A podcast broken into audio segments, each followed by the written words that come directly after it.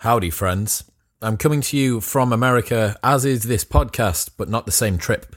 Podcast land sometimes has a odd sense of serendipity when it comes to the scheduling. So today I am sitting down with Professor David Sinclair from Harvard Medical School.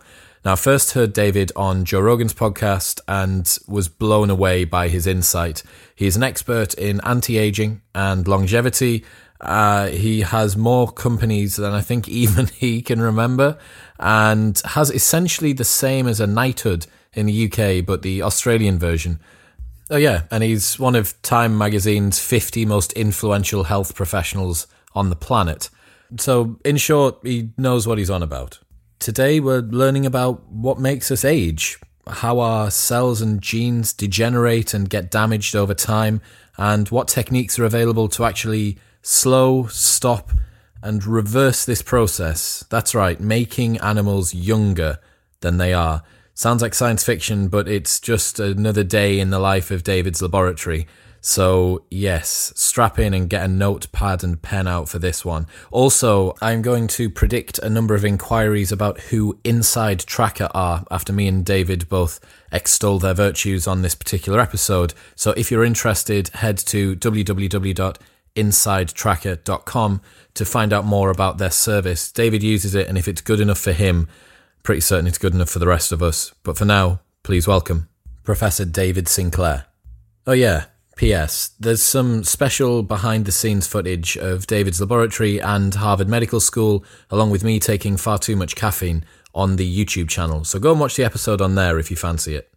All right, quick maths. The less that your business spends on operations, on multiple systems, on delivering your product or service, the more margin you have, the more money that you keep. But with higher expenses on materials, employees, distribution, and borrowing, everything costs more. So, to reduce the costs and headaches, smart businesses are graduating to NetSuite by Oracle. NetSuite is the number one cloud financial system, bringing accounting, financial management, inventory, and HR into one platform and one source of truth. With NetSuite, you reduce IT costs because NetSuite lives in the cloud with no hardware required. You cut the cost of maintaining multiple systems because you've got one unified business management suite, and you are improving efficiency by bringing all your business processes into one platform. Over 37,000 companies have already made the move, so do the maths and see how you will profit with NetSuite. Backed by popular popular demand, NetSuite has extended its one of a kind flexible financing program for a few more weeks. Head to netsuite.com slash modern right now. That's netsuite.com slash modern.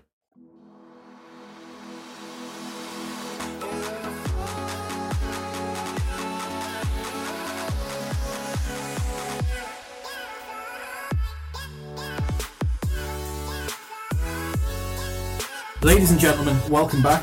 I am joined by Professor David Sinclair of Harvard Medical School. How are you today? I'm doing really well, Chris. I'm very, very glad to be here. I'm uh, off to see your friends at Inside Tracker later on. I'm going to go straight over there and have a sit down with them and go through my uh, my results, see what see what they've got to say. Oh, really? You've had your blood drawn? I have indeed. Uh-huh. Yeah. That'll be exciting. Uh, I went to Quest Diagnostics uh, a week and a bit ago in California um, and I went through my results with Stacy. If it's not, if she's not called Stacy, I'm going to be in so much bother. Um, with one of the analysts at Inside Tracker, and they took me through all of my stuff earlier on, actually, which is super interesting. So, are you uh, older or younger than your actual age? I am 31 in real years, and the inside of my body's 36. Oh, unfortunately, wow. yeah. um, that is because glucose being out of range mm-hmm. weights very heavily.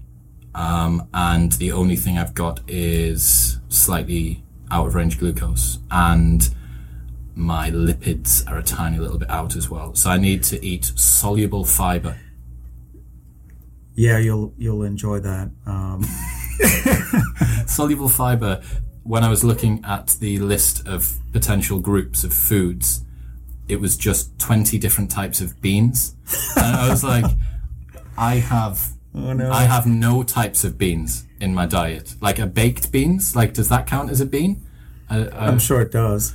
It has the desired effect, I bet. It does indeed. So, the first question I've got for you: what what do you do here? I know we're in Harvard Medical School. I haven't got the first idea about what it is that you do. Well, so I, I come in every day to my lab. Uh, there's about 30 to 35 people in, in my lab. Um, and I instruct them to discover really cool stuff. And that's basically my job. Uh, and they'll come to me and they'll say, I've got an idea to discover something.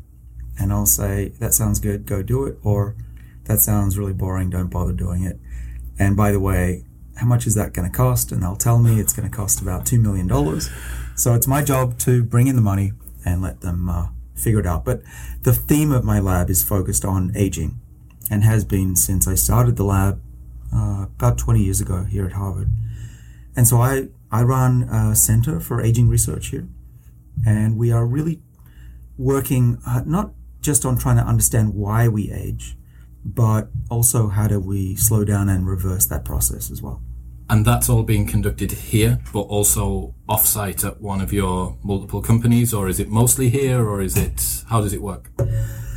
Well, there's a giant ecosystem. Um, this is the Menlo Park version uh, of the ecosystem where we do the very basic discovery. We can ask fundamental questions about what is the clock of aging? Uh, can we reprogram the body? Is it safe? Uh, and can we extend lifespan?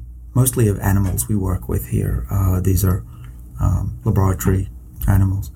Uh, outside of the university is uh, a network of companies, um, institutes, colleagues, collaborators, um, literally thousands of people around the globe, uh, Europe, Asia, Australia, and others, are all working with us on trying to understand these questions, answers to these questions. But also, what makes my lab rare uh, and unusual is we're very innovative uh, so that we file patents once every few months. We spin out a company uh, at least a couple of times a year. Uh, and the reason for doing that is not because, well, I do like starting companies, but that's not why I do it. Uh, I do it because I'm not satisfied with just publishing work. I feel that my role on this planet, if I have one, is to try and help people with their lives, to live longer and healthier and more productively and just making a discovery in a yeast cell or a mouse isn't doing it for me. That's just part of what I'm here for. You need to apply that as well.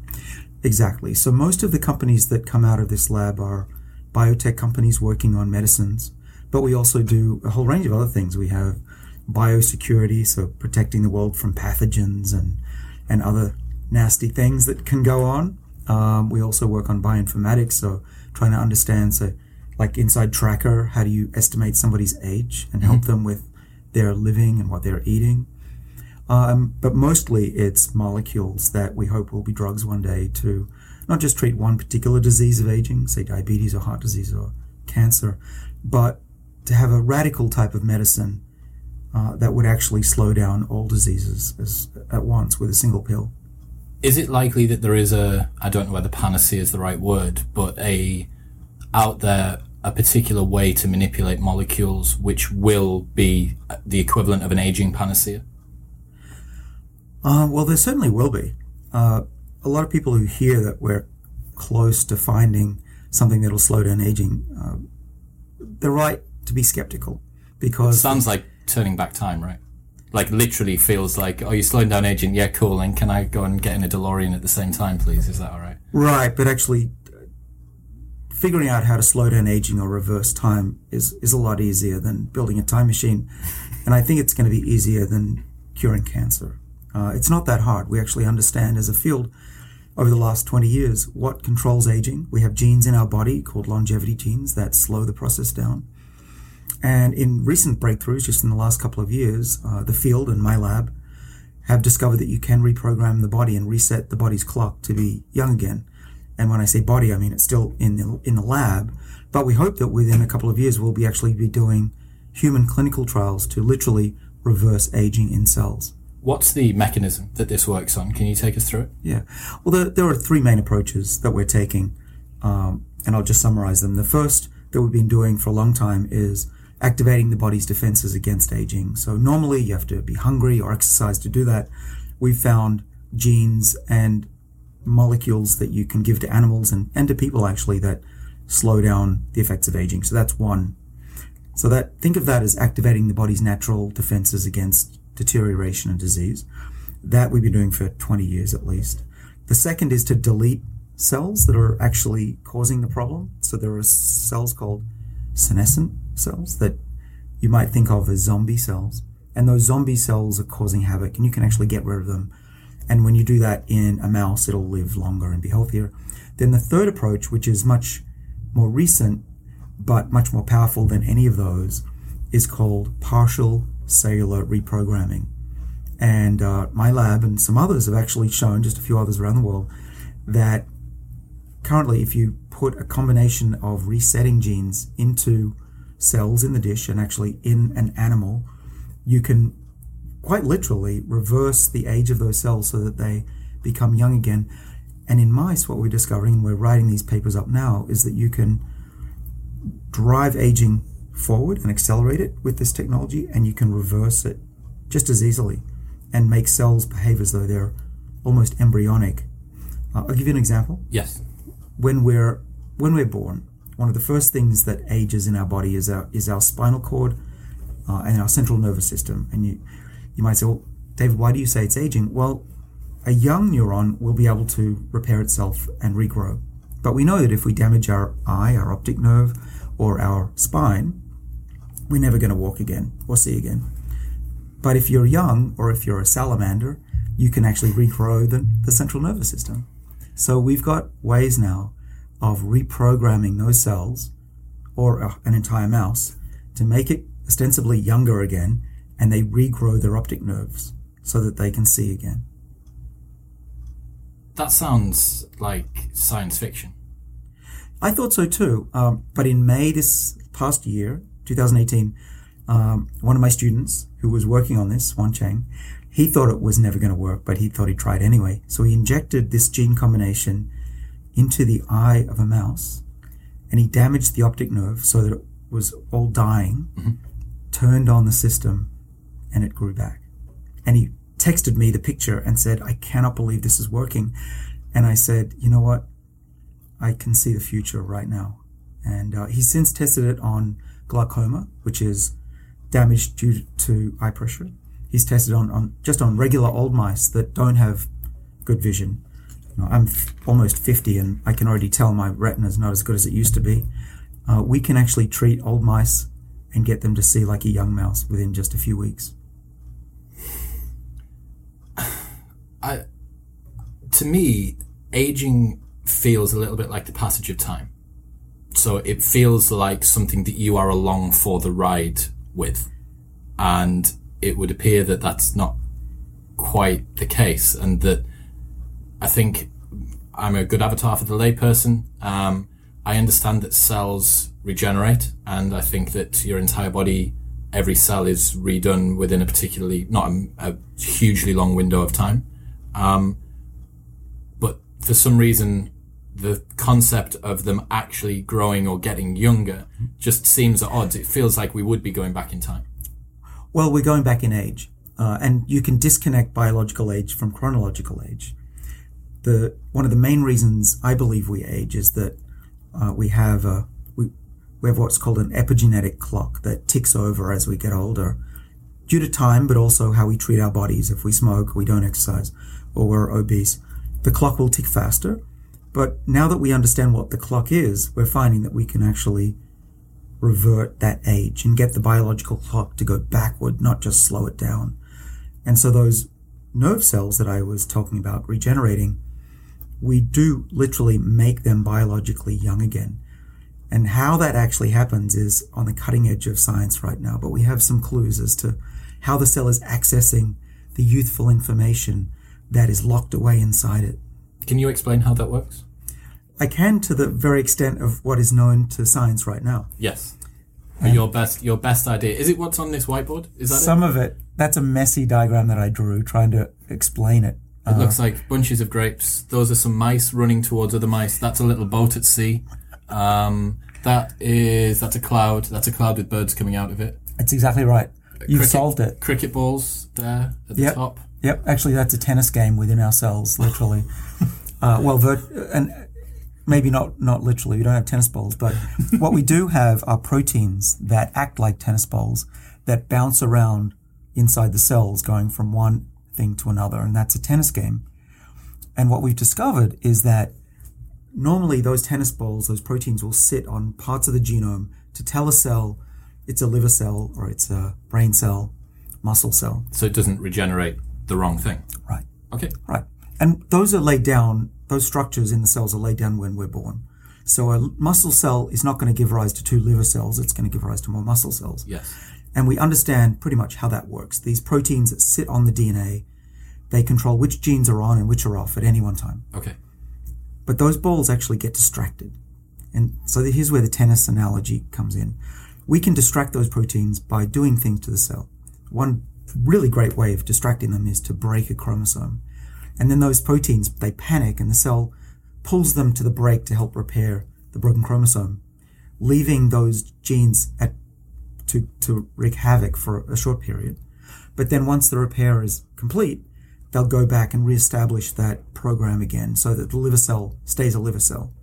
The problem is, with the tennis analogy, if you keep whacking balls back and forth over 70 or 80 years, you're going to lose balls. You're going to not hit them back to where they came from.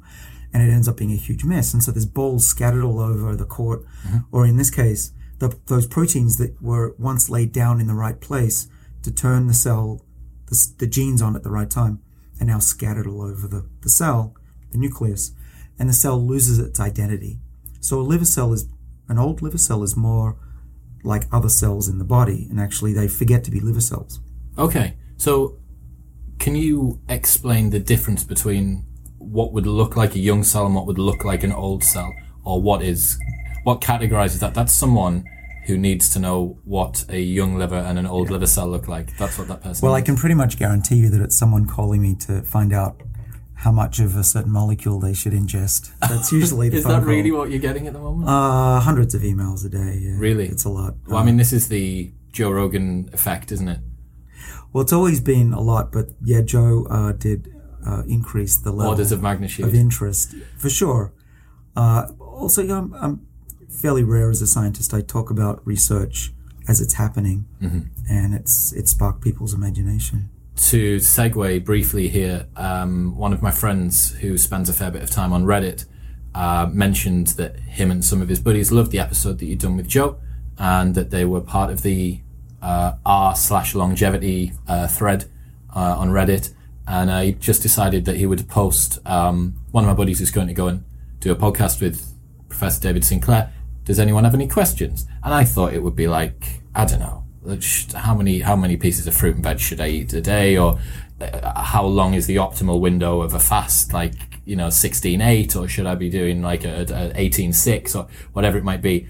And the list of questions that I had to try and translate I've not even uh, they're in Evernote, but they're just staying there because I can't pronounce half of the words that are in there. But I think one of the things that it definitely did identify to me is that uh, longevity at the moment appears to be a very emerging field within kind of the the general public or becoming more of a, a general public concern. Yeah. Um, I mean, everyone's aging, right? Right. Well, we've always been aging as a species for ever since we were, you know, primordial cells in the soup four billion years ago. Uh, and we've always been conscious of our mortality. But I think there are two things happening, Chris. One is that the science is mature and it's no longer an if, it's just a when. We have the technology. We understand how to slow down aging, maybe even reverse it. And the other is that the world I see is bifurcating into two types of people. Uh, those that want to understand a topic in detail, so your listeners, are those type of people, and God bless them. Um, this is the level of detail that typically members of the public would never know about.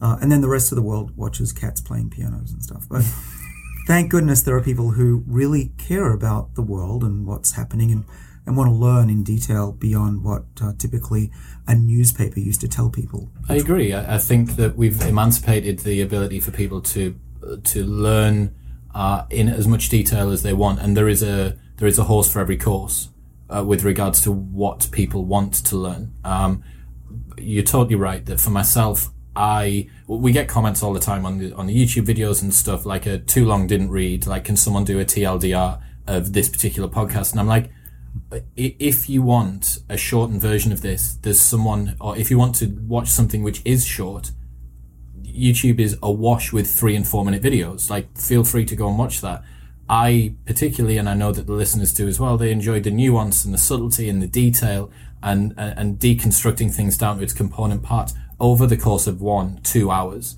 That's what I think is important. And it definitely sounds like that's helping people to buy into more difficult topics potentially like this. Oh, for sure. Uh, because when a newspaper reporter, not all of them, but many of them over the, my career, which now spans 25, 30 years, uh, they latch onto this and it's always hyped. Oh, we're going to live forever. You should drink more red wine, blah, blah, blah. And I can tell you, as a scientist who's spent his career working on the cutting edge of research at Harvard Medical School, publishing in the world's best scientific journals, it's really frustrating. And it, it's actually taken a lot of willpower to make it through those times because the num- almost every time what I say comes out changed, you get the bastardized version of whatever it is that you've said. And no wonder the public says, yeah, this is another stupid story. It mm-hmm. can't be true.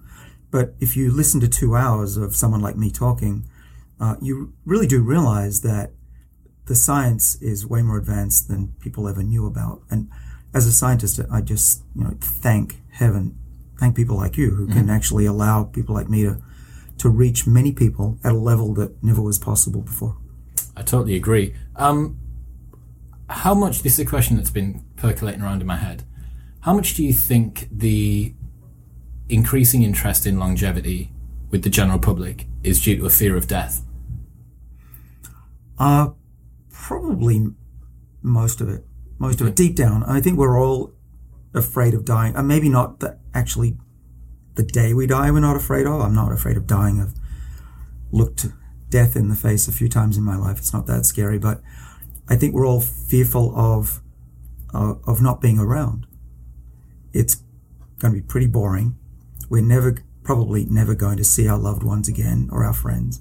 That's pretty sad if you really think about it. And it actually takes a lot of courage to think about our own mortality. Mostly by the time we're age six, we forget about it and don't think about it again until we're about 50 years old. Uh, and that interim period, we assume we're immortal. Of course, we're not. Uh, and I don't think we ever will be. Uh, but I think what's going on is that that once you realize that something can be treated potentially, then it gets exciting. You know, 100 years ago, people used to say, you know, cancer and gangrene, dying from a splinter, childbirth, these were things that were just the way life is or was, just the way it goes. And so people didn't really care that much about it. Once antibiotics were developed and other medical treatments, people actually were okay talking about it. And the same is happening with aging right now. Uh, the best analogy I could give in terms of human history is like the Wright brothers, where in 1902 they built their Wright flyers, and uh, we're, we're, strapping on engines uh, and seeing where we can fly. Yeah, uh, you are right that the frame is moving with regards to the fidelity and the resolution with which we see life. That a splinter could have killed you 100 years ago, or that I read a, an article not too long ago about the fact that so many prehistoric uh, people died from uh, issues with their teeth that they had uh, mouth infections. That was really? one of the one of the, yeah. the main things because they, had no way to be able to uh, comprehensively clean their uh, their mouths. And um, you are right. As as time begins to move forward, and as the um, public perception hasn't yet caught up with the technology that's available, the status quo as it is at the moment, well, aging is always going to be there. We've always got older and now we, we will forever more, was the same as 100 years ago. People have always died in childbirth, or people have always died from gangrene or a splinter or scurvy or whatever it might be. Exactly. That's exactly right. And that's why I think that, especially younger people who tend to listen to this kind of show more than older people, uh, really get it. They get that we're going through a scientific transformation and that the future that most people think is coming that's not going to happen. The future is something quite different. And people who are born today or people in their 20s and 30s are going to see radical changes that are far bigger and far more important than the iPhone. You know, does anyone really care about the next, you know, additional memory in an iPhone? I think we reached a point where a lot of that technology, frankly, is is being you know, quite disappointing with the new releases. I would agree. So what's the next big thing for, huma- for humanity? Well, some of it's artificial intelligence. I just had one of the world's leading AI people visit the lab this morning. Just that was one of the reasons. Uh, wow! So that was the reason that we were running half an hour late. I mean, if, if, if Elon Musk's in here, then it's fine. Like Elon, mate, I'll forgive you. Uh, I would like a Tesla Roadster, please, if it's available. Um, but yeah, it, it's okay. Well, yeah, I, I, agree with Elon about a lot of things, but on AI, I think he's wrong. I, I think that we can build AI systems and enough checks that we, we will not be overrun by evil. Have you read Superintelligence by Nick Bostrom? Not yet. It's good. Highly, highly recommended. Do you know who Nick is? Uh, the head of the Future of Humanities Institute. Um, Where, where's that? Uh, over in London. It's oh, okay. I think it's Oxford, um, Oxford University. Um, he's recently done a podcast with Sam Harris, which is absolutely fantastic. Okay. Um, I would recommend checking it out. It will be in the show notes below for anyone who wants to uh, to find out what I'm talking about. Um, I don't want to segue onto AI, but we've touched on it, so I'm going to do it anyway. Um, the control problem for AI is something that's difficult, I think, uh, not allowing our um, creations to get out of hand. Is there a similar concern with regards to developing these tools for longevity that you could um, a nefarious group could get a hold of the technology and then weaponize it or do something really, really sort of uh, untoward? Uh, well, yeah, always you can turn technology against humanity. Uh, I'm, I'm not worried about that so much with what I do because uh, even though we have the technology to make mice and probably people age rapidly, uh, it'd be about the slowest way to, to damage your enemies. there are much more efficient Shooting ways. someone in the head has, all, has been created as a pretty efficient way to. There's there's that, and somewhere in between, you know, we we could pretty easily unleash a, a deadly virus that wouldn't be too far beyond what we could even do in, in this lab. Not that we would, but yeah.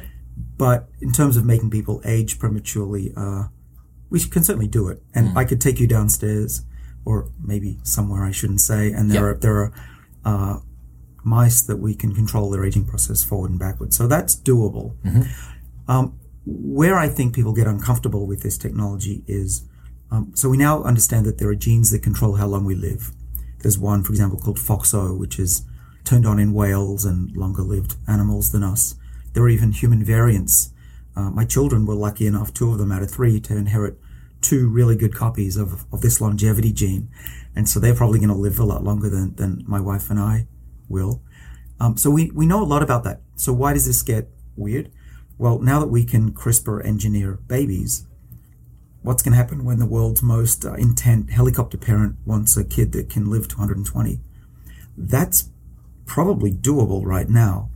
Whether or not we should is another question. Whose job is it to work out whether or not we should? Well, right now there's a worldwide debate amongst scientists about whether we should come out against it. Uh, interestingly, when, when human stem cells were first discovered, uh, and that you could reprogram cells and clone animals, there was a, a much greater backlash. Uh, you probably remember the the Blair Bush days where there were all these in, these committees set up and it was banned here in the U.S. Blah blah blah.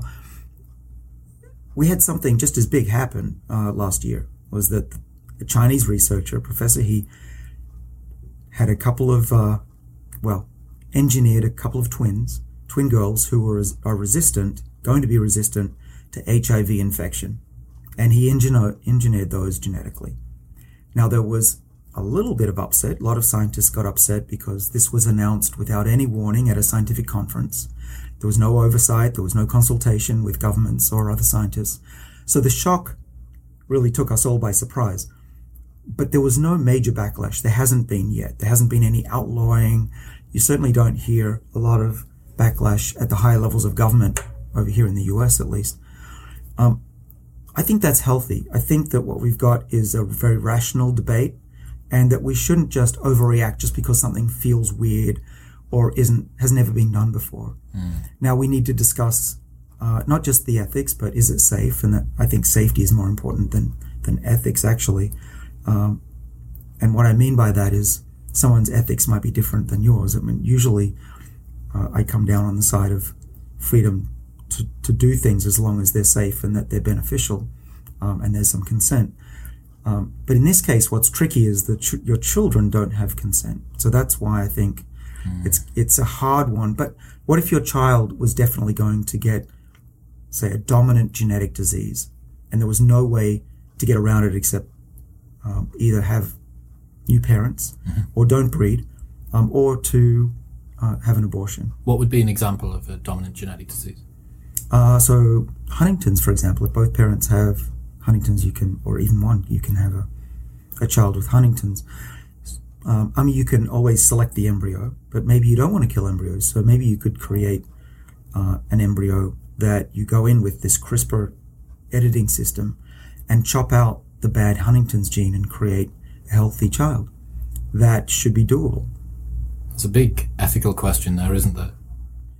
Uh, well, there, there is, though, if you're making people healthier and not suffer, I always say that that's what we humans have always done. That's why we invented aspirin and antibiotics. We're just going into a new era where we can really have a big effect because it's not just on one person's life, it's generations forever beyond that person. What's the second order, third order, fourth order effect of this particular decision? Yeah. I guess the the more subtle the more subtle question is uh, between Huntington's disease and a, a healthy uh, human baby, the line appears to be quite clear uh, as what is preferable. But as the fidelity of that becomes, well, I've got two ginger parents and my dad got bullied at school for being ginger, like, I don't want to have a ginger child. I, you know, where do we begin to draw the line here? Because in essence, all we're talking about at the lowest, or the highest resolution is preference. It is, and then it gets really crazy when parents say, I want the smartest kid I can have. Uh, or the best looking kid. Can we identify the uh, contributing factors to that? Well, there there was a gene published last year that is thought to contribute to, to human intelligence and speech uh, that differentiate differentiates us from the chimps, and perhaps having more copies of that gene could make us smarter. We don't know that yet, so I think that that's still in science realm of science fiction. But you know, looking ahead, thirty years from now, you could probably engineer your child to have these traits of certainly height, disease resistance. We can protect against cardiovascular disease. Um, and what about intelligence and longevity? Um, and then we also, it gets into a crazy zone where imagine 100 years from now that you can have a, an army of clones or of people who are robust, who heal better, don't bleed out, they don't Super get diseases. Yeah, I mean, this is not beyond possibility in terms of technology today, here in the, uh, the second decade of the 21st century. 22nd century, it's going to be quite something to see. In biology, getting back to the iPhone, I think biology is going to really make a much bigger difference to our lives than any electronic Wikipedia. technology. Yeah. I do love Wikipedia. Um, did you listen to Alex Jones on Joe Rogan, the most recent one? I did. Yeah. Um, I mean, I don't really even know where to start with that, but the the transhuman animal hybrids in the flesh farms, wherever it is, like, is is that the sort of thing that's doable at the moment with current technology? Oh, yeah, we, we do create uh, chimeric animals uh, in the lab. Yeah. Uh, and so What's- that what- the island of Dr. Moreau. chi- chimeric, please? Well, it- it's a it's a an organism that's comprised of cells with different genomes, and uh, so it's a it's a mixed organism, and yeah, we, we could do that, but uh, I mean that that to me seems highly unethical and even unnecessary. Well, I, I think everyone would would agree that that's the case, but it doesn't necessarily stop the technology from occurring. And I suppose the line between how do you what if you had to do a lot of iterations of chimera um, proliferation and x number of years from then you would develop this unbelievable new uh, solution to something you've been looking to work on does the cost Yeah. outweigh the the benefit Right. Well, I think we all we all have personal views on that. Um, one area that I think is really interesting in this building right here at Harvard Medical School is uh, whether or not you think it's okay to use animal organs for humans. And so, one of the reasons we don't use pig uh, livers for transplant is they're full of pig viruses. But George Church and his uh, spin-out company are actually removing those viruses, cutting them out of the pig genome so that these livers might be useful. Um, and you might say, well, we, we shouldn't be breeding pigs to, to have transplants, but if we're eating the rest of the animal and throwing away the livers, why not? That's a very good question. I'd be interested to hear what the listeners think about that particular ethical dilemma about, I suppose, the vegans and the vegetarians might be firmly on one side of that already. They don't need, it doesn't matter whether or not the liver's going into someone's body. I think that they've already made their stance on that. Yeah, I, I would charge the, the listeners with the following thought. What if it was your mother or your child who needed a liver transplant and there were none available? Would you sacrifice a pig? That is a difficult question to answer, isn't it? Mm-hmm. So, moving back onto the uh, questions that you get all of the time ringing through the phone, what are the um, what would you say are the foundational uh, strategies that people right now should be looking to incorporate into their lives to improve longevity? Right. Well, one of the, the reasons that this field is, is taking off also is because there are things that people can do right now that we've learned are actually helpful for turning on these longevity genetic pathways. Uh, if I could give one piece of advice, only one, uh, and I will give more, but if I could only give one, the most important thing would be eat less. Eating less has been shown for for centuries, but also in labs for the last 70, 80 years to be extremely effective in extending lifespan of everything from yeast cells to worms to flies to mice to monkeys. And if humans don't live longer for fasting and calorie restriction, then then we'd be the exception on the planet. And I don't believe that we're an exceptional species, biologically speaking. Uh, so eat less. What does that mean? Well, nobody knows what the perfect diet is. I get a lot of those questions. What There's, should I eat? What should I? Well, what you eat's important, but when you eat and how much you eat are just as important as well. Uh, so why don't I, I give you an example of what I do as, as you know, I, I do a fair bit of research and I've come up with my own best practices. Um, so I do intermittent fasting. Now there are a variety of those, and I think many of your listeners probably know them by name. But there, there's fast every other day. There's fast uh, two days out of five. There's uh, skip breakfast and perhaps have a late lunch and don't have a late dinner as well. Uh, that's the one that I prefer. I find it easier to skip breakfast and have a late lunch than to really go through days of, of being hungry. I can't tolerate it for too long, but I don't mind hunger pains for a few hours. Um, on top of that, uh, I take uh, a drug called metformin, which is prescribed for diabet- diabetics, type 2 diabetics, age associated diabetes, which has two main effects. First of all, obviously, it lowers blood glucose. That's what it's prescribed for, for, for patients. Uh, but it also is, is quite rough on people's stomach. And I find that it actually stopped me from being hungry. It curbs the hunger pangs. Yeah, it really is effective. And so I have the kind of biology, uh, and so does my son, uh, that we like to eat. We feel hunger more strongly, apparently, than other people. We're kind of like Labradors of the human world. Uh, but we also gain weight uh, rapidly. We put on muscle, but we also gain weight pretty quickly. And so I would, if I was allowed to eat what I wanted to without a lot of mental power and a little bit of help from metformin, I would be quite an obese person. And, and my son, uh, God bless him, he, hopefully he's not listening to this podcast. He's put on a lot of weight. Uh, he's 11 years old and we go into the gym. But uh, you can see that it's, it's pretty hard for people with our genotype to uh, keep the weight off. And so His body's raring at the jumping at the bit to get bigger. Well, it is, it is, and so he's he's getting strong, but he's also covered in a layer of fat. And so my point is that if I can do it, and you know i have got a BMI of about 21, 22, mm-hmm. if I can do it, anyone can. Because you are genetically predisposed to have a a poor, thin person uh, body type. Yeah, well, you know, my, my father uh, it was prone to obesity, his di- has diabetes, and his grandmother, well, my grandmother, his mother, had a stroke in her 30s and had type 2 diabetes. So my I, I have half Ashkenazi Jew genetics mm-hmm. coming out of Hungary. Sinclair is not my real family name, it's Szigeti. Uh, those genes are pretty crap when it comes to longevity. And uh, so we're fighting it. My, my father, my son, myself, trying to live at least a normal lifespan. I understand. So you mentioned that fasting is effective due to calorie restriction. What's the mechanism that that works on? Right. So we didn't know how calorie restriction worked until recently, and it's exciting we understand it. So how does it work? Well, this is partly what we've discovered in my lab. There's many others in the world as well, but we can put a little brick in the wall for that. We showed that there are longevity genes. Uh, they've got the name sirtuin, um, actually named after a ye- yeast gene called SIR2. And that gene controls which genes are switched on and which genes are switched off.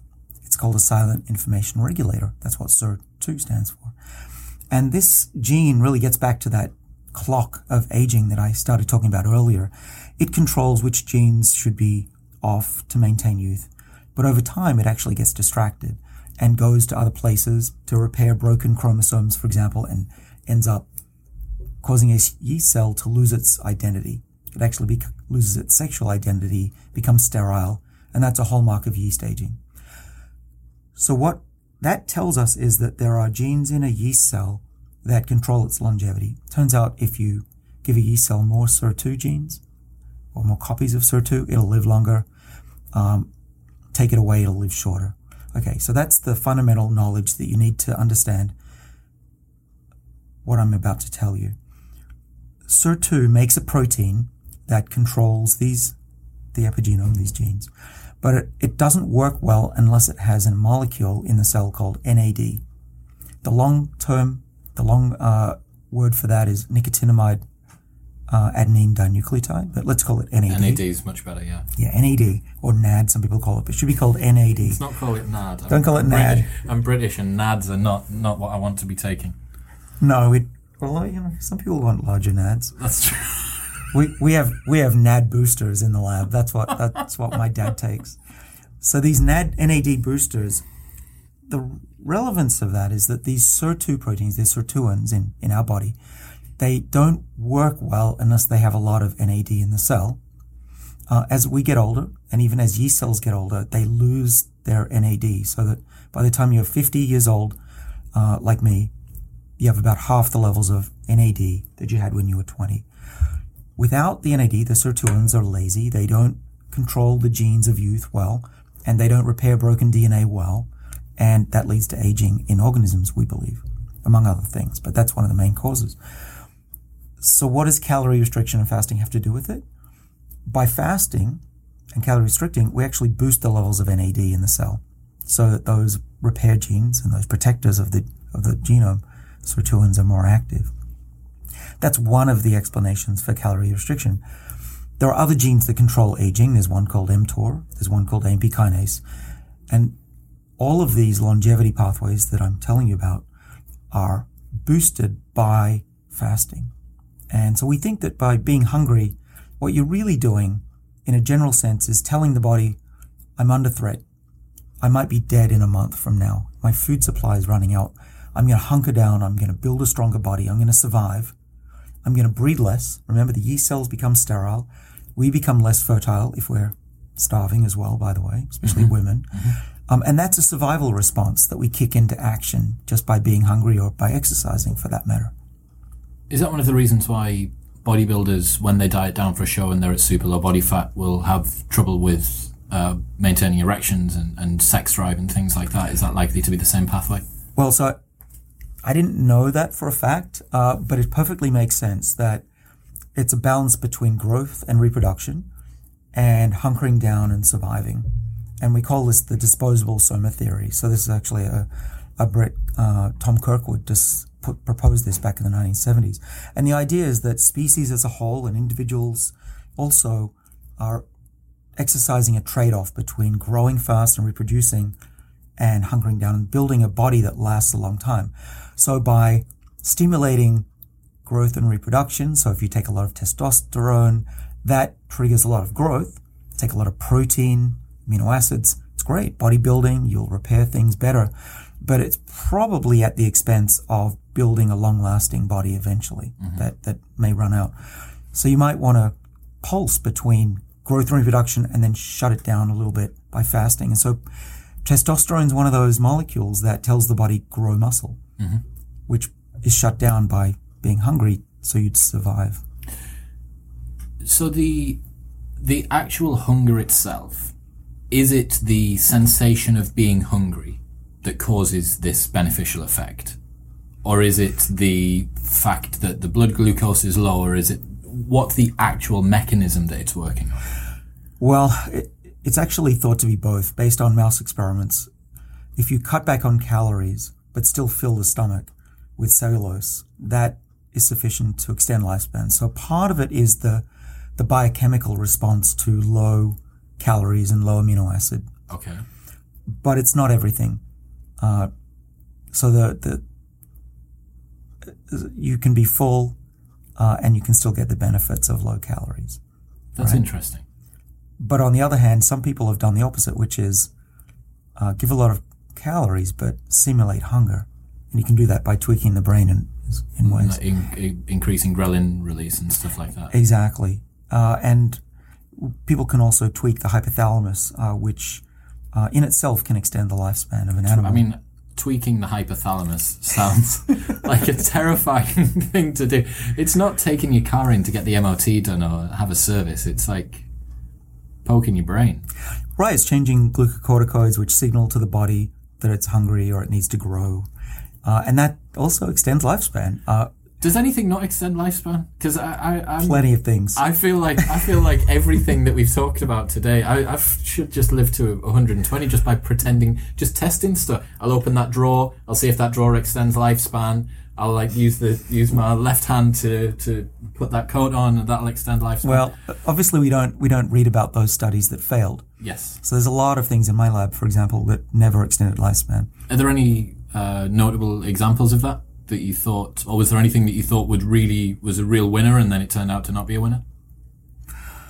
Well, let's see. So usually we don't embark on a mouse experiment that'll take three or four years without some pretty good science behind it. Uh, we've tried some plant molecules that, that didn't extend the lifespan of some some species. Gee, let me think. Uh, we we tried some versions of rapamycin, which are uh, turned down this mTOR pathway, one of those longevity pathways, and that didn't extend yeast cells very much um, because we think there was some side effects of toxicity. Mm-hmm. Um, let's see. Oh, we overexpressed the SIRT1 gene, one of these mammalian sirtuins, and that didn't work, and we figured out why. Turns out that uh, in the brain, SIRT1 actually has a negative impact uh, in the pituitary. We haven't published this yet, but even though SIRT1 made a robust mouse and it was protected against pretty much all diseases we could give it, diabetes and heart disease, it didn't live longer. And we found out because in the pituitary, it needs to be off rather than on. Ah, so you've got this physically incredibly robust mouse, but it's actually suffering with dementia and it's like super old and super wise. Uh, well, what happens with the pituitary is it controls growth, growth hormone. Yeah. And so what, by, by turning it down in the pituitary rather than up, mm-hmm. uh, we actually it created small mice that lived a long time if we just tweaked it in that part of the body. Yeah. But by turning it on in the whole animal, that turning it on in and gave the mouse a lot of growth hormones. We got a, a bigger, more robust mouse, but it, it didn't live longer, unfortunately. You touched on growth hormone there. I remember watching uh, Bigger, Stronger, Faster, Chris Bell's uh, documentary a long time ago, where he was talking about uh, recreational steroid use in America and said that uh, amongst that, one of the uh, commonly used compounds is human growth hormone. Uh, the UK is very different to the way that it is out here in terms of getting a prescription from your doctor and all that sort of stuff. One of the places that he went to was an anti-aging convention, um, and he made a joke about there being loads of old people there walking around, and pretty much every single stall was uh, offering human growth hormone, I think exogenous human growth hormone, as a, a, a, solution. Right. What's the truth in that, if there is any? Well, I don't think there's any evidence in humans that it extends lifespan growth hormone. Okay. Uh, Does it shorten it? Well, that's the debate. Uh, it's really not known. Anyone who says they know the answer really doesn't doesn't know what they're talking about. But uh, theoretically, it could it could shorten lifespan for a couple of reasons. One okay. is uh, so testosterone and growth hormone could make pre-existing tumors grow faster, mm-hmm. potentially. Uh, but there have been a lot of studies where it's seemingly safe, at least over the course of a year or two. Uh, and so I think that I hate to say this because we all want perfect answers, but the jury's still out about the long-term mm-hmm. safety. Uh, I think replenishing testosterone and growth hormone to levels that are natural in, in young people, I think should be okay. Mm-hmm. Uh, that's my personal view. Uh, testosterone has been studied quite a lot in the elderly. And even though there were some benefits in terms of strength and, and muscle maintenance, uh, there was apparently no change in mortality. So we need to do more than just raise testosterone, I believe. Interesting. I guess there's a, a balance as well between quality and length of, of life as well. That you could potentially take something which may shorten your life, but if it only reduces your life by 5%, but doubles your mobility, your um, quality of life, however it may be. Yeah. I suppose that there's a, a very big balancing act that you guys constantly need to play when you're looking at these. Well, it's not as hard as you might think. Uh, by turning on these sirtuin genes and changing mTOR and this AMP kinase, this metformin pathway, we actually find that we lengthen the health span of the animals. Uh, and so what that means is they don't get cancer, heart disease, Alzheimer's, diabetes until much later in their life. That's why we call it the health span. And you know what happens when animals don't get sick? They live longer. That's a nice side effect, right? animals don't die if they're healthy. Same with humans. And so it hasn't been a hard uh, thing to balance. In fact, if you focus on health span, lifespan is a nice byproduct of that. That's a very good way to look at it. So you've mentioned fasting would appear to be the the Pareto, the 80-20 of, of what we're looking at here for the vast majority of people. It's free. I mean, it's it's actually better than free. Like it's it's cheaper right. than what you're doing at the moment. Um, what else would you? As a disclaimer, we are not your doctor. This is not medical advice. Please seek a physician, etc., etc. Disclaimer, disclaimer. Um, what else do you think is an optimal strategy that some people, if they chose to, would be able to undertake? Sure. Well, what I do is I, uh, besides intermittent fasting, uh, I also exercise. Uh, exercise is the other thing that raises NAD and boosts these longevity pathways. And we've also known uh, for centuries that this is healthy, right? Uh, so we're not discovering anything that new other than what types of exercise seem to activate these longevity pathways the best. And what mm-hmm. seems to work best is the high intensity interval training is to get the body stressed. So just as intermittent fasting tricks the body into thinking your food's running out, exercise is tricking the body into thinking I might have to run a, a, marathon or yeah, the, exactly. There's a saber-toothed tiger in town, um, or cat. So that that's exactly right. So the the high intensity seems to really stimulate the body's defense networks even more than just a a long walk or or, or a steady long run. Mm. It's all about varying it, right? The high, the low. So intermittent fasting, it's it's food, no food, and intensity training is running, stop, running, stop, hypoxia, oxygen, hypoxia. And it's that up and down that seems to work really well. That's why whatever you're doing, do something different and get your body into shock. So the, the thing to think about is the concept is called hormesis, but really the concept of hormesis is just whatever doesn't kill you makes you stronger and longer lived, by the way. So keep your body on edge. It sounds like all of the things that are good for you are really uncomfortable or a lot of the things that are yeah. good for you. Well, that's the sad thing. People say, "Oh, why is cake taste so? Why does it taste so good?" And why doesn't sitting on the couch feel good? uh, no, other way around. Why doesn't exercise feel good? And why yeah. is sitting on the couch bad for you? Um, I mean, that's exactly the reason. Is that you've got to put your body in the this slight painful experience to get it to react. Otherwise, it becomes complacent, and your body just falls apart. It would be nice if cake extended your life, though, wouldn't it? It would be fantastic if that was the case. Um, so what, what else? What else is it that you're doing? What else? Well, so I mentioned metformin. That's been a, a recent change. Uh, is that an so, some addition. of this? Some of this is uh, available without prescription, but I think metformin is something which you do need a prescription for. Is that right? In Western countries, yeah. In okay. Eastern countries, less. Over so. the counter. Well, yes. Yeah, so get everything Thailand. in Thailand over the counter. Yeah, you can, and, and actually, it's smart of them, I think, because they, they have rampant diabetes like we do, and metformin is one of the safest drugs in the world. Uh, you'll get an upset stomach. It's extremely rare that there's anything more serious than that. Uh, it's not perfectly safe. No drug is. Uh, but in terms of drugs, this one's pretty safe. It's a derivative of a molecule from the French lilac. It's an, basically a version of a plant molecule. Uh, so anyway, so I take metformin uh, every morning.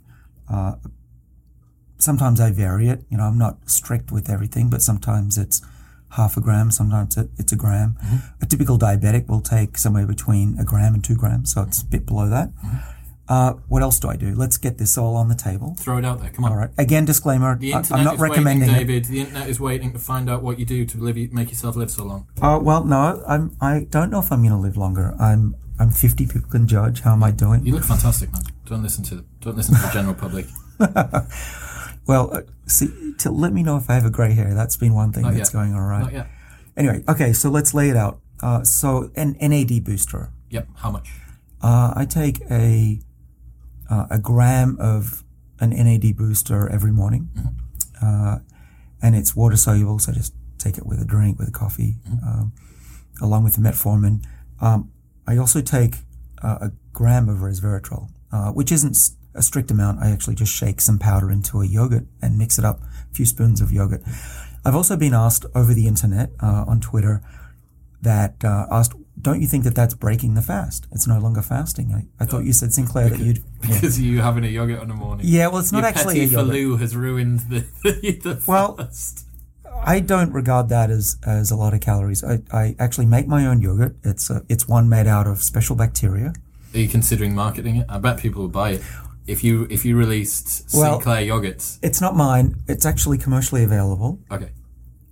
Where? Where? Well, I don't know the people who make it, so this is not an endorsement, but it's called Bravo, and I know it's in America and Europe. Okay. Uh, but it works out great. Uh, I don't follow the instructions. I just get full cream milk. I get a jar about that big, uh, and I just sh- pour it all in, shake it up, put it in the oven on, on defrost or whatever it is. I Yeah, think yeah, it's yeah. It, it's body temperature. Leave it for about 24 hours, and it's beautiful, thick yogurt. And for breakfast, I I take a, a couple of spoonfuls with I'm going to guess that's probably not super calorie dense anyway. probably is high full fat yogurt. Full fat milk though? Like, Yeah. how, how much are you having? Like, is it a big bowl?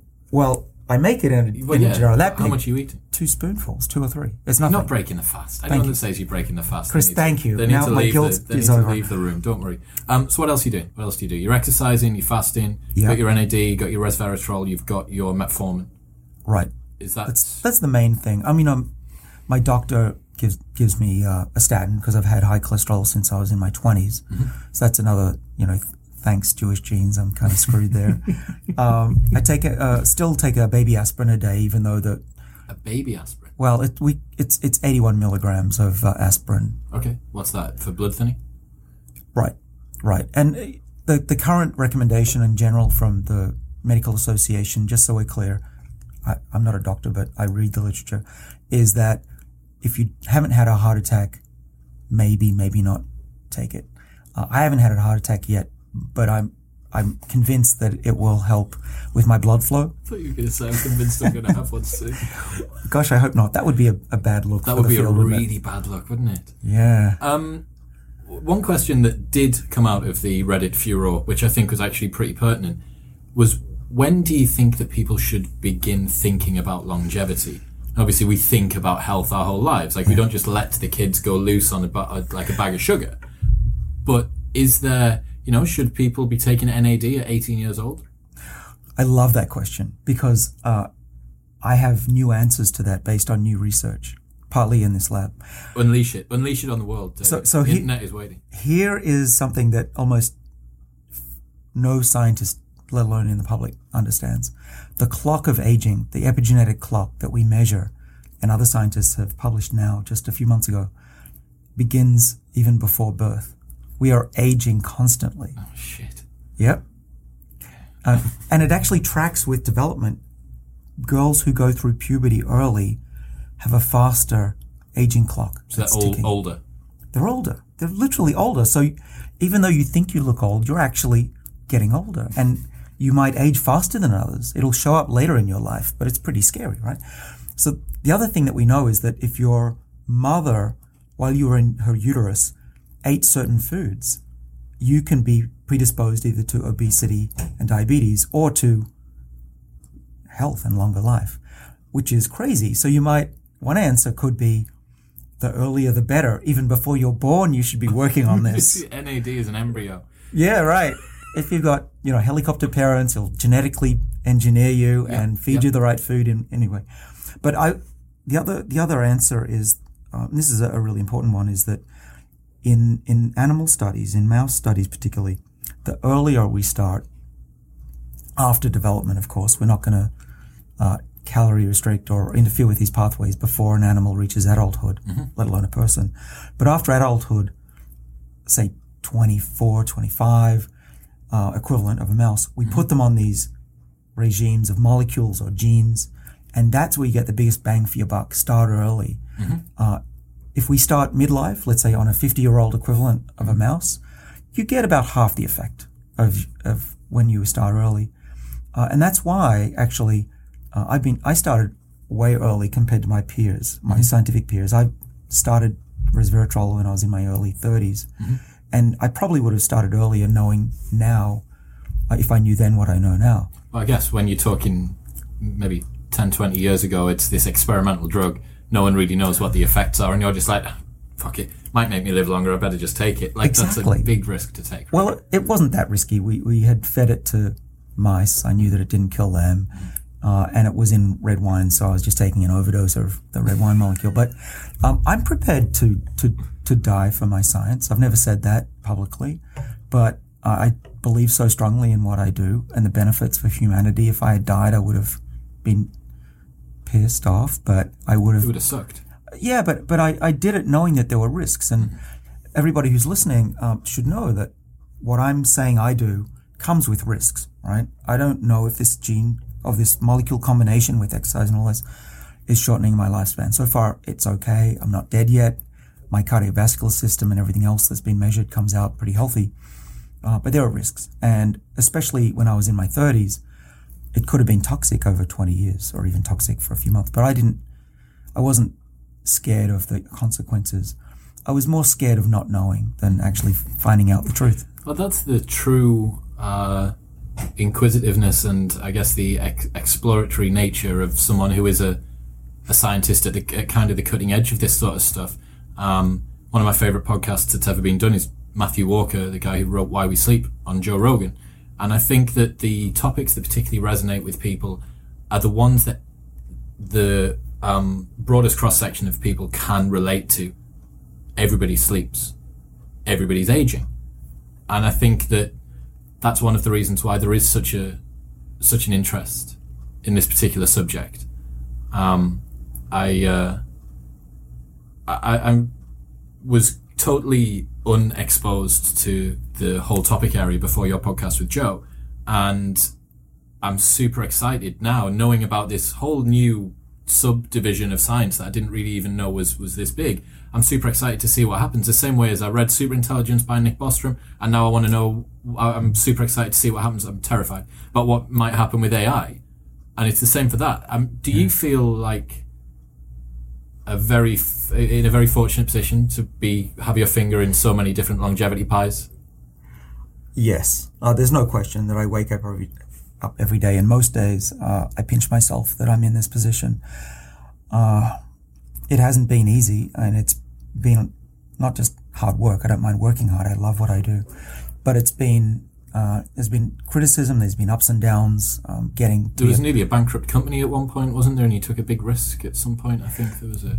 Ah, uh, sure. I mean, there's there's been so many things. So uh, I've helped build about 15 companies, and they all go through strife and running out of money and a lot most of the money that I make I pour back into companies. Mm-hmm.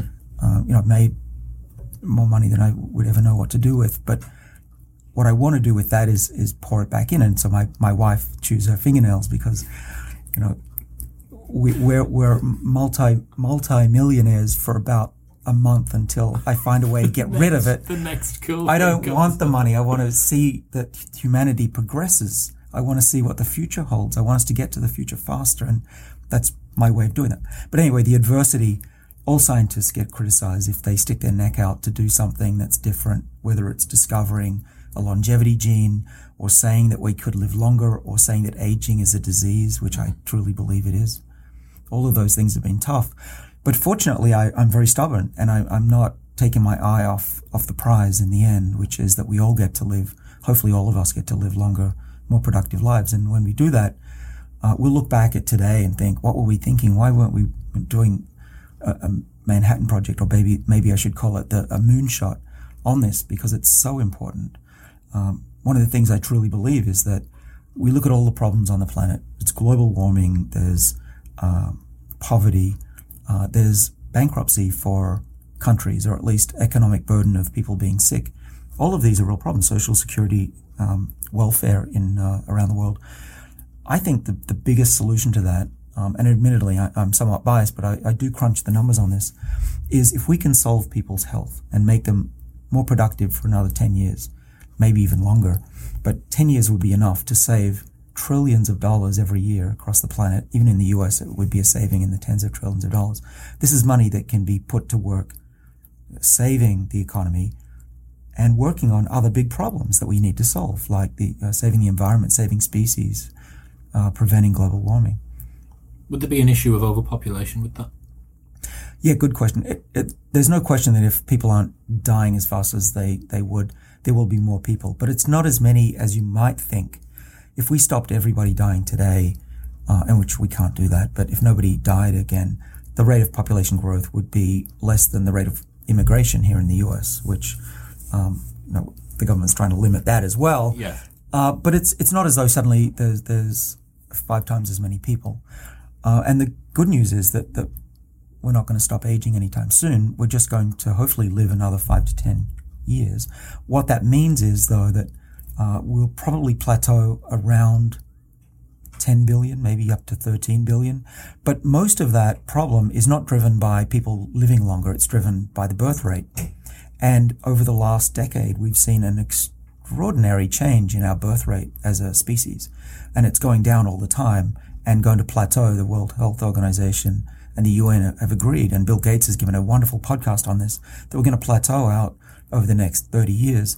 And we're not going to be overrun with humans. In fact, places like Europe and Asia are, especially Japan, are struggling with not enough babies. Exactly, more humans. But what you want to do is also preserve the productivity of the older people. So when we look at uh, a 70 year old now, we think that's an old person. 10 years from now, 20 years from now, 70 will be middle aged. Uh, well, we certainly see that happening already. Look at Tom Cruise. He's, what's he now in his mid 50s? He's, he's, riding motorcycles. He's 105 and he looks, looks great. Fantastic. Straight out of Coxsone, right. Top Gun. And I couldn't agree more. That, that was the, the question that I wanted to finish on was, um, well, two parts. Firstly, would it be possible to make someone live for a, a really inordinate amount of time, like a thousand years? Is that possible? Presuming they don't, you know, get shot or one of the easier ways of uh, of killing someone that we identified earlier on. Is there is there a realistic upper limit on the amount of time that an organism could live? Well, we know that there there isn't. There are immortal organisms on the planet. There are trees that live for thousands of years. There are jellyfish that go on Hydra. These little jellyfish-like things. They live for, for seemingly immort, immort uh, go for immortality. The the mistake that, that most people have is that they think that there is a biological limit to humans. And they look at human history and they say, looking back in time, there's never been anyone who, as far as we know, has lived beyond 122, and even that's doubtful. Mm. That's being that's being challenged. I was in the uh, Guinness Book of World Records uh, store on Hollywood Boulevard uh, a couple of days ago, and they had the photo of the guy that was 120, that was the oldest certified, I think. But I mean, I'm going to guess that the standards to which you hold your research maybe a little bit higher than that that the Guinness Book of Records does. Well, whether or not Jean Jeanne Calment in France lived 120 or, no, or, or not doesn't matter. Um, there are still plenty of people who make it to 115, 117. So let's say that's the, the, the current limit. But looking backwards doesn't tell you the, the future when it comes to technology. Uh, when you looked at the Wright brothers, looking backwards from 1902 doesn't really tell you that we're going to go to the moon within 60 years. Uh, so that actually happened. Um, so what I, I think is that there is no biological limit to human lifespan. We are living things. We fix ourselves. We repair ourselves. Uh, we succumb to entropy, no question. We, we lose information over time. But what we've discovered with this reprogramming stuff is that we can regain information that is still there as we get older. We just need to access it. Those genes are still there to make us young. We just need to tell the cell to read the right genes at the right time and we can reverse aging. Um, and we don't know how many times you can reverse aging. But it's possible you could. Uh, so let me tell you a, bit of a story, but it's based on results in the lab. You know how I was telling you we can reprogram neurons to grow again? We can actually use that same virus to infect an entire mouse and turn on these reprogramming genes and get the mouse, we think, to, to be younger. That's what we're working on. So imagine a future where you could have your genome changed so that you have these reprogramming factors injected. So I'll, I'll come along, Chris, today. We can go to my lab. If we wanted to, literally, I could take a vial of the virus. I could get, give you an injection and it would be compatible with your body and you would be genetically modified to be able to be reprogrammed. Now we've engineered that virus, literally, we have done this, to be turned on by an antibiotic called doxycycline, which you can go get from your doctor. I've been on it for a while. I've been on and off it for the last few years. Yeah, it's used as a uh, doxytetracycline is used as a acne drug. Yes, or anti-malarial, or if you have Lyme disease here in the US, it's pretty safe. I mean, you wouldn't want to take you don't time. accidentally take that when you've got this super gene that's potentially active inside of you. Well, so here's the thing: we imagine a future where you now have this virus in your body, and it's switched off. You've nothing's happening to you, but you start to uh, experience aging. Let's say you're starting to build up cardiovascular disease in your in your veins, or you're losing your memory. How about you just take antibiotic for a few weeks? Your reprogramming factors come on. Your body gets rejuvenated. It finds the youthful information. Your nerve cells remember how to be nerve cells again, and you get rejuvenated. You go back another decade. You don't go, don't go too far. You stop taking the antibiotic before it causes a tumor or something really bad, um, and you get reset. And then you wait another 20 years and you turn it back on and you get rejuvenated time and time again. And maybe that's the path to, to living for a thousand years. But for the first time in my career, I can actually see how it would be possible to do that. It was just conjecture before, whereas now there's there's an actual mechanism, there's a pathway. It wasn't even conjecture. It was insanity to think that it was possible. and anyone who would say that we could live a thousand years was considered crazy. Mean, I, I'm on record saying that the first person who's born today could live to 150. Uh, and I get criticized by a lot of people for saying that because it sounds outrageous. Um, and I don't know if that's true, but I do know that someone who's born today is most likely going to make it to the year, what, 22, uh, 20 at least. What kind of technologies will they have then? You are totally right. And I suppose as well, if, as you've suggested today, aging is a not only something which can be paused at its current point, uh, and kind of held where it is, but can also be reversed. It means that as soon as sufficiently sophisticated technology becomes available, everyone who is alive at that time is potentially brought back to wherever they need to be. Right. And actually, the longer you live, the longer you get to live. Yeah, yeah, which is very bizarre. Yeah. So everybody should be working on not getting shot and not stepping out into open traffic and not eating cake, not sitting on the couch. Yeah. Because the longer that you live is the potential that you'll get towards being around when we do have this particular solution. Yeah. I, th- I think the number is every year you live, you get another three months extra of life. That's so But it- crazy. Yeah. Uh, it gets kind of weird when you when you get to technology where every year you live, you get another year to live. Wow. That's like the um uh it's not Dunbar's number. What's the one that talks about uh, processing power doubling every three years for computers? It's the equivalent, but for lifespan. Mm-hmm. Yeah, it's Moore's law based for lifespan. Moore's law for human beings. Yeah. That's fascinating. Well, I mean, I, I really appreciate your time. I appreciate you uh, kicking Elon out so that I could come and uh, come and have a sit down and sit down in your office. Um, hopefully, I'll be back in in you know five years' time, looking f- at the same age that I am now, and you will be as well, and uh, we can discuss about how far the the research has moved from that. If um if any of the listeners, and I'm sure that there will be, as you've been inundated with requests uh, over the last few years, if they want to do some further reading or uh, uh, look at some things online, have you got any resources or blogs or books that you would recommend? I, I do. Uh, so I, I I tweet out new discoveries and new things that I'm thinking about and things that other people have discovered. So my Twitter handle is David A. Sinclair, no E at the end.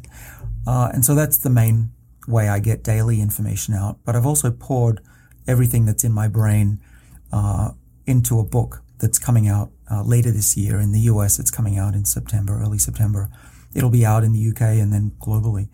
Uh, it's called Lifespan, uh, the revolutionary science of why we age and why we don't have to. And I'm pretty excited about it um, because it's it's going to answer pretty much all of the questions that people have been asking me over the last couple of decades. That's so fascinating. It must feel. I, I once said this. I did a podcast that was essentially me answering a bunch of questions I get asked all the time. Will you look forward to receiving all of the emails about how much NAD should I be taking? When should I start doing it? Is my testosterone out of optimal? And all that you ever need to do is just send them one Amazon link. That's like just that's the panacea answer, right? Just there you go. Read the book. Read the book. Well, that that yeah, it's all in the book. Uh, plus more.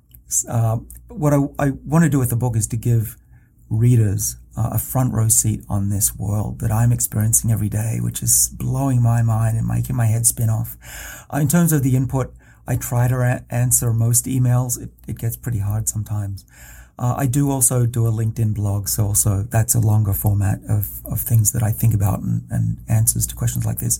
I want to do more uh, Ask Me Anything AMAs on Reddit too, but so look for the, that. Uh, the number of requests, I'm sure that the the people on Reddit who are currently writing nasty comments about the fact that I can't pronounce the words that they sent me to give to you will be very happy to hear uh, that you will go and do and ask me anything.